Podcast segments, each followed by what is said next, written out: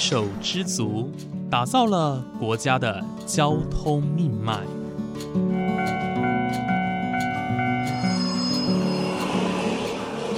翻山越岭，运送着历史的独家记忆。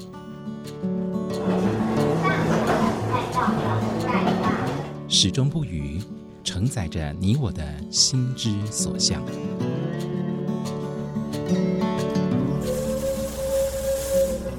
各位旅客您好，欢迎搭乘本班次列车，我是胡浩辰，欢迎来到鬼世界，让我们一起探索铁道文化，感受铁道温度，记录铁道故事。本节目由正声广播公司台中台胡浩辰制作主持，欢迎收听。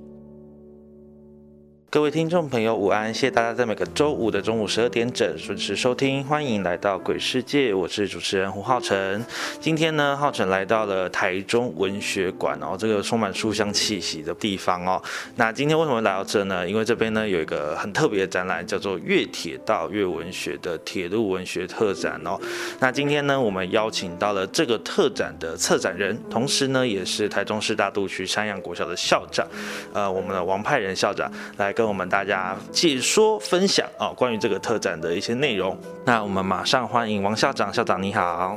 哎，好，主持人好哈。哎，各位听众大家好。哎，我叫王派仁哈。那这次真的非常高兴能够受到文化局的一个邀请跟委托，来担任这样的一个策展。那因为我常年都是在做这个所谓报道文学的写作，那对这个主题也是很有兴趣哈。那我想。也很感谢浩辰哈，能够邀我来上节目。那借这个机会邀请各位我们听众，如果听到我们这个诶节目的话，都很欢迎到我们文学馆来走一走，来看一看，来感受一下台湾这个百年来的一个铁道文化。谢谢。是，谢谢校长。因为刚刚一起一走进我们的这展馆哦，其实在这木造的房子里面，充满这种很书香的感觉，然后又看到那么多关于呃铁道的一些文学啦、知识、历史等等哦，其实我现在还蛮兴奋的。不过呢，其实很多的内容哦，我们还是要请王校长来跟大家分享一下，因为其实。从清朝末年到现在哦，铁路发展了一百多年，其实很多大大小小的故事，呃，大家可能知道，也有可能不知道。这一百多年的期间，很多人呢，其实也是透过文学的方式来表达他们对于铁道文化的一个感想，好，还有甚至是抒发。那这个特展很特别的就是，呃，他们是透过文学哦来。呃，串联整个铁道我的文化还有历史。那么接下来我们就请王校长来跟我们分享一下我们这个特展啊有哪一些历史故事，还有亮点跟特色呢？好，那我想也首先也稍微说明一下，当时，嗯，我规划这样的一个展览哈，大概整个的一个脉络跟我的一个动机和想法哈。那因为我们知道，嗯，台湾这个铁铁道的引进之后哈，那不同的时期这些。铁道带给台湾人，我想很多的一个生活习惯的改变了，然后更重要可能是很多生命经验的一个触发跟影响。嗯，可是我台湾可能过去因为这个，嗯，不断的有很多不同的，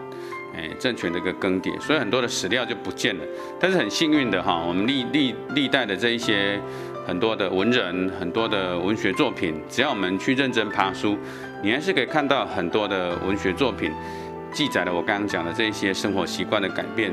这些生命经验的触发跟影响。好，那所以这个也是我们整个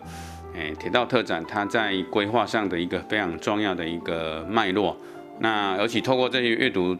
这篇文学作品的一个阅读，那如果大家有机会也再去做这些铁道的话，我想一定会有很更深刻的感受。好，那我们就从清朝末年开始来讲起。好，那我想讲到台湾的铁道。我知道，我想很多人都会知道说啊，这个就是跟刘铭传有关系。那当然这是没有错的哈。那那刘铭传为什么会去诶积极推动台湾铁道的建设？那就是跟他想要很认真的去发展台湾的一个现代化这样的一个脉络哦。那是放在这样的一个脉络底下哦。那当然对他来讲，嗯，铁道的一个建设几乎是列为最重要的一个目标。那刘铭传他刚刚开始在盖这个铁道的时候，其实也有遇到很多的这样的一个阻碍了哈。那这些阻碍当然就是包括说，哎，对我们台湾人来讲，当时台湾跟整个中国大陆整个清朝的人民都是在西方的一个这样的一个呃侵袭的一个阴影底下，再加上说哦，这个铁路在铺设的时候是这个可以说不要说开天辟地，开天辟地可能是比较正 比较正向的说法，可能就是有一点这种。诶，破坏了很多的这些土地啦，哈，水地，对对对，然后在我们诶华人的观念里面，这都是破坏风水嘛，破坏地理嘛，啊，啊，再加上大家看到那个那个火车，诶，那个火车的量体都非常大啊，啊个鬼大哦嗖嗖，然后它只要一跑动的时候，又是发出这种汽笛的鸣叫声，那所以对台湾人来讲，他们都觉得说，这个根本就是一个吃人的一个大铁兽啊，所以对他们来讲，他们看到这样的一个东西，就是。很害怕，然后甚至也不想要去做。那当时刘铭传他还是克服了很多的一个困难啊。那因为台湾当时也没有这样的一个一个工程人才，所以他从西方找了一些人来做。那其实刚刚我讲那些故事哈，反倒是这个有一个日本的一个在台湾的一个嗯日日时期台湾的一个很重要的一个作家叫西川满。那西川满他有一本书叫《龙脉记》哈，其实他反而用小说的方式。那把这个故事也写得蛮清楚的哦，哈，那当然他有他的一个动机的，但是我觉得，哎，大家可以去看一下这些故事，当然有很多，就是说，哎，我们可以知道当时整个盖铁道的一个背景。那刘铭传对台湾铁道的一个哎建设，哈，那现在唯一应该说，对刘如果以刘铭传来看，就是说唯一能够还看得到，就是在基隆的这个哎石球岭隧道，是，哈，那那个浩辰，你知道石球岭隧道多长吗？石球岭隧道，对啊。你知道多长？你猜它有多长？你有去过吗？呃，有去过，去过，但我记得是蛮短，就是应该是那种头跟尾不会差太远，不会差太远哈。它它正确数字是两百三十五公尺。啊。那两百三十五公尺，以我们现在标准来看，就觉得说，哦，这个你看雪隧，对啊，雪隧都是超长跑一圈的距离，对啊，对对对，大概就跑上跑一圈这样，好，然后还是要是国小的操场啊，你如果是那个高中、大学操场，就是四百公尺了，对，那所以其实它它不是很长啊，可是它竟然花了两年半的时间，两年半，哎，对，整整两年半时间，可见的说，当时哈，尽管这么样辛苦，其实刘铭传他还是还是觉得说一定要去盖。台湾的一个铁道，嗯，那你今天如果有机会，你去参观那个石丘岭隧道哈，你你，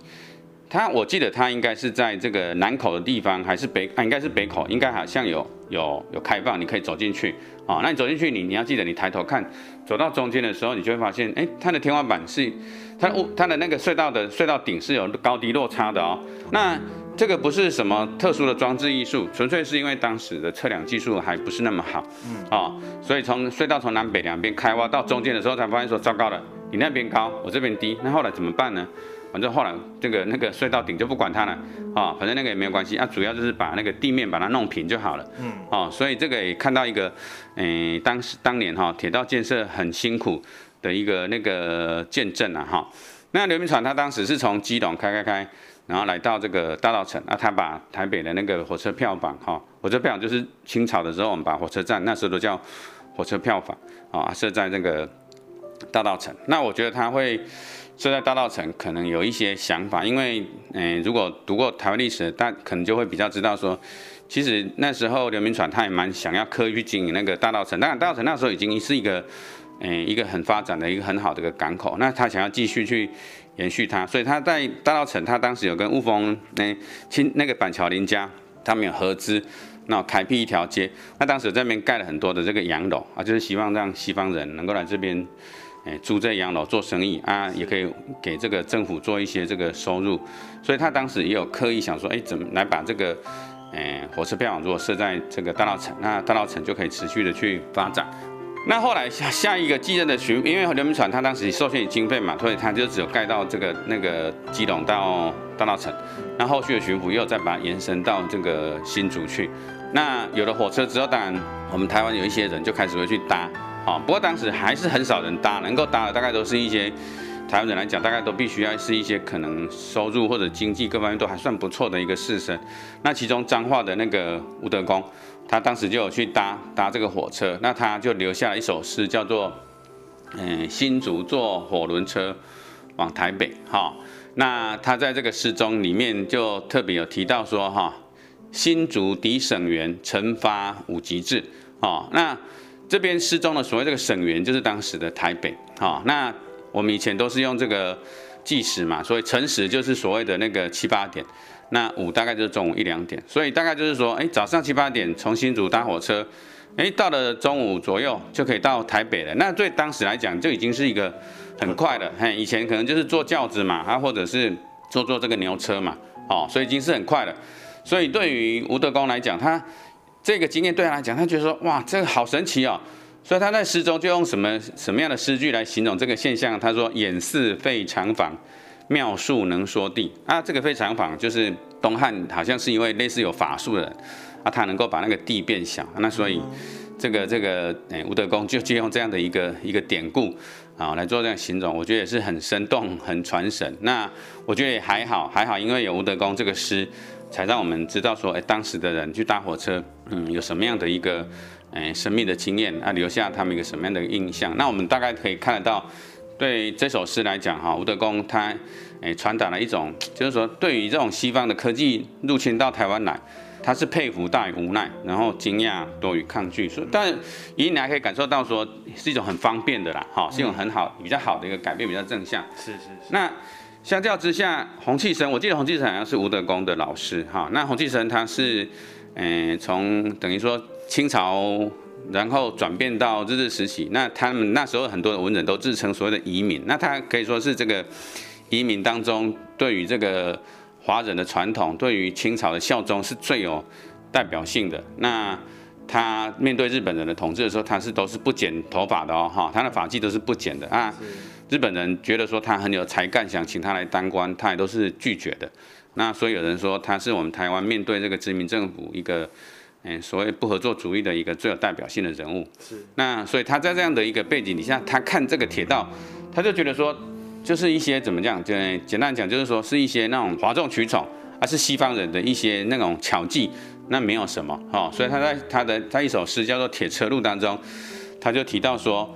盖这个铁道干嘛呢？他说啊，自古重志方沉沉，不闻铁车与敌战。意思就是说，哎，从古到今哈。要跟敌人来对抗，就是要众志成城嘛，从来没有听说过，哎，要盖这个这个铁道，然后可以怎么样去跟这个敌人打仗的哈，所以他觉得说这个东西是没有用的。但是洪继生，我觉得他一个观点很好，他就提他在诗中他就提到说有辽有流哈，然后后面他就说不能飞渡复中断，那这个意思就是说他很厉害，他有观察到说台湾的河流很多，这个我们待会或许有机会我也会提一下，台湾的河流这么多。那我们的河流都东西向，那火车呢？南北南北向，对不对？所以你一定要经过这些河流，对不对？那你有办法过去吗？所以他就说，这个借问铁路何时成，请待天炉为刺探。所以就有很多的一个一个批评就对了啦，哈。那所以我觉得从这些诗作当中，哈，不没有说虽然没有很多，但是我们可以感受到说，整个清朝末年对当然台湾人来讲，哈，他提到给他们印象就是说有很多的抗拒。哦，像以这个洪继成来讲，他就是很抗拒的代表，但是有很多的惊讶，就觉得说，哦，这个火车怎么有办法？哈，在我们的那个交通的时间、旅旅途的时间可以缩的这么快，啊，所以也有很多的一个惊讶，甚至觉得说，我真的是还蛮不错的，哈，有以女约都可以读到那样的一个感觉。那浩总，我们今天就来到日治时期的吗？哈，很很快，哈，好，是，好好。那日治时期的时候，浩总，我想要先你问你一个问题啊，好，你是台中人吗？哎，我是台北人哦，你是台北，那你对台中算熟嘛？哈，还行，算熟了。那你，你知道，如果说你从你小时候到现在啊，你如果人家讲到台中，或者你小时候你们看过那个电视的气象报告，只要讲到台中，就会拿一个影像就会跑出来，湖心亭。对，等个湖心亭。那你知道为什么台中这么多年来，其实到现在都还是哦，现在只要讲到台中，我们都是用湖心亭当台中的代表。对，你知道湖心亭是做什么的吗？为什么会当变成是台中的一个地标？那这个就跟铁道有关系了，好，我们等一下就要来讲一下。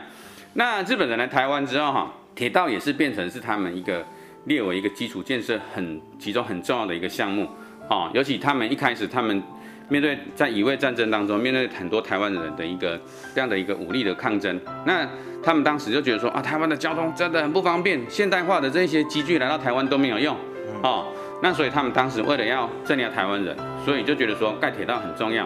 要把铁道盖好之后，然后只要哪里有这个战乱发生，有台湾人抵抗，我就靠铁路就把军队送过去。那可是因为铁道的盖不是说呃一天两天啊，哎，等到他规划完开始要盖了，就发现说哎，慢慢慢慢，好像我们应该调整我们的对台台湾的一个，诶，殖民的一个目标。他觉得说应该要开始来开发台湾了，所以他就把这个路线慢慢就比较调整，调整到说是以这个所谓的一个开发这样的一个目标。那所以他路线也慢慢调整，调整到比较去连接当时台湾已经慢慢有成型的一些城镇，他把它连接起来。当然有考虑到这个当当地的一个地形，哈，那所以就开始很积极去建设了。那当时，诶，第四任总督儿元太郎跟他的那个民政长官后藤新平，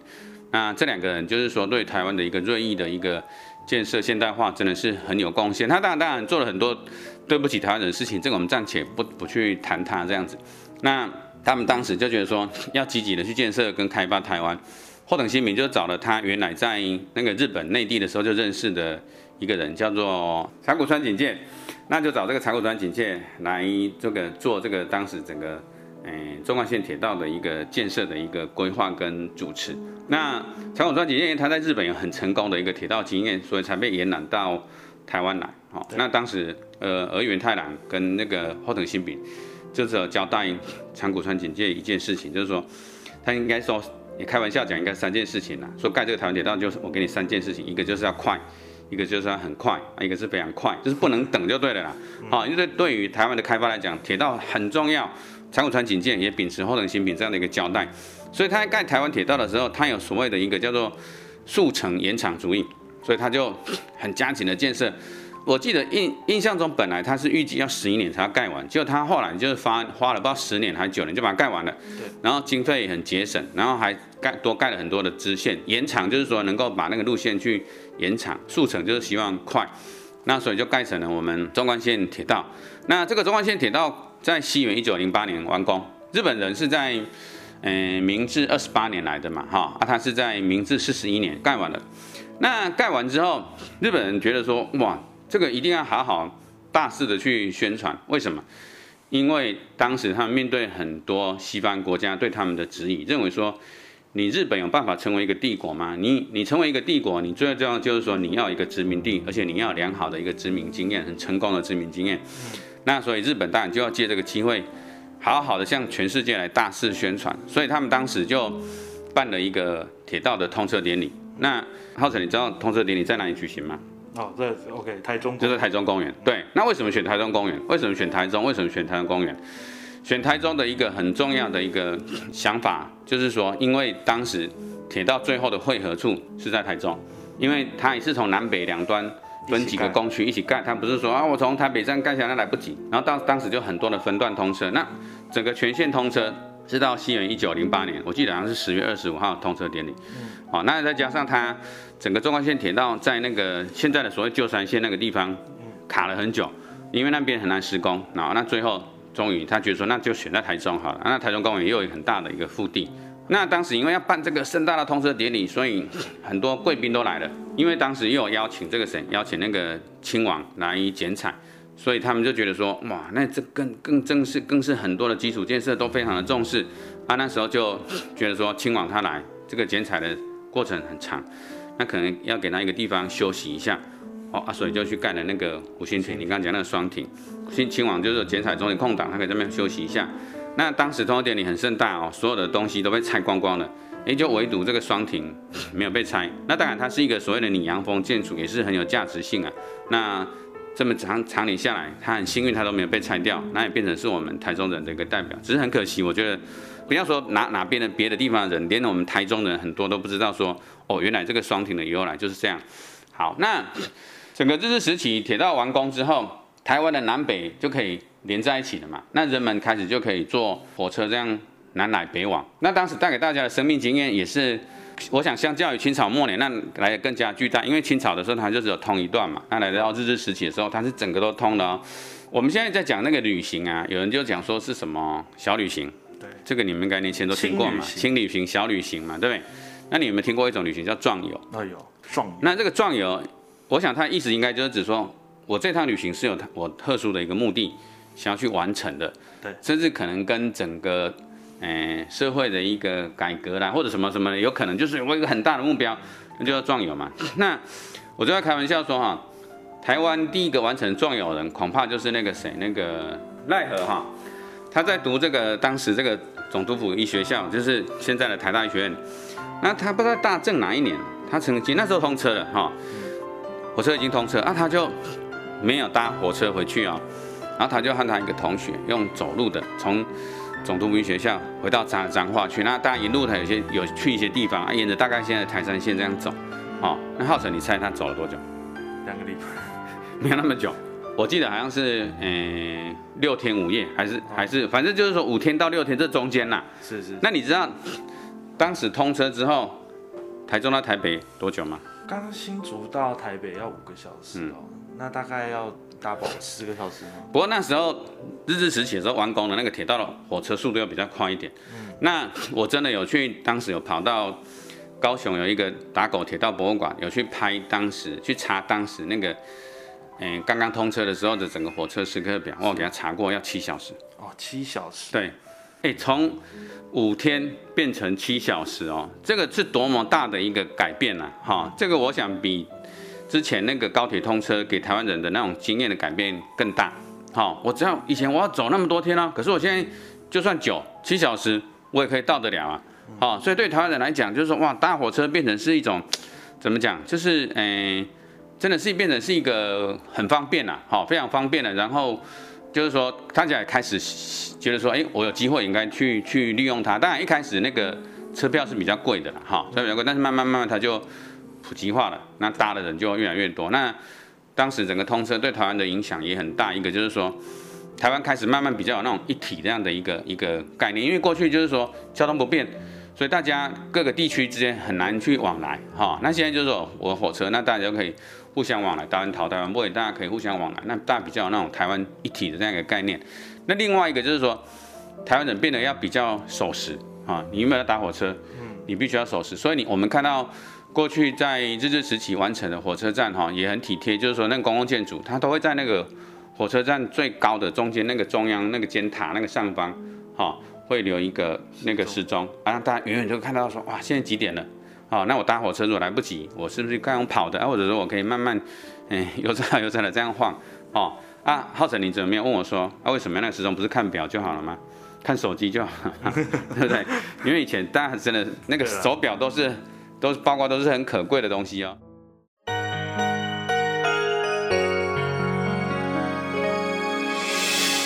伤心的时候有我陪伴你，欢笑的时候与你同行，关心你的点点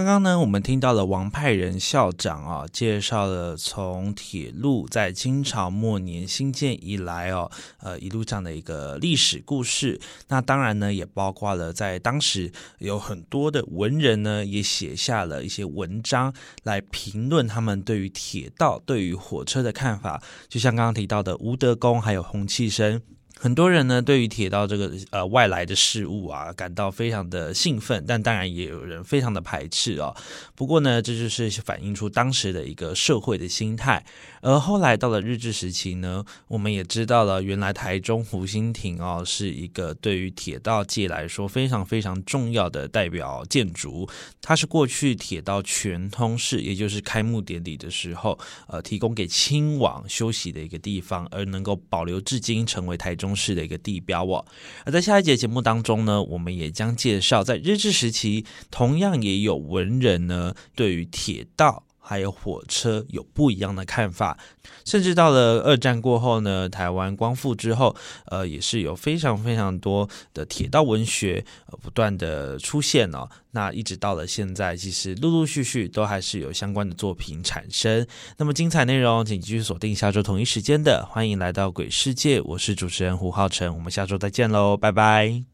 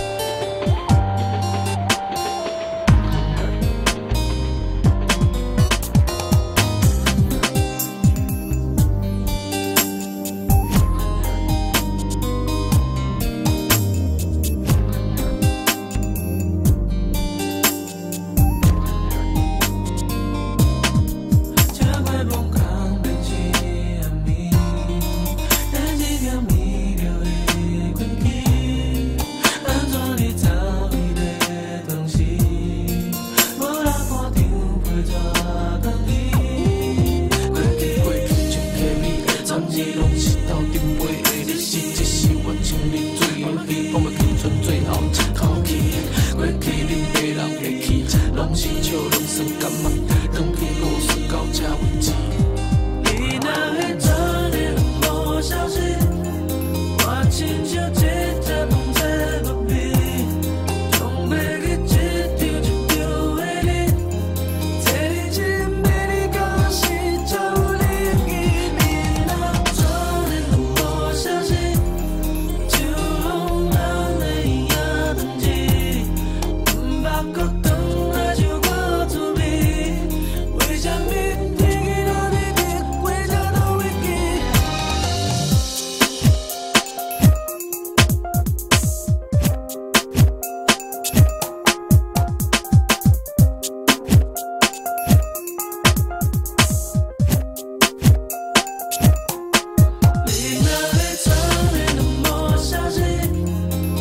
这就这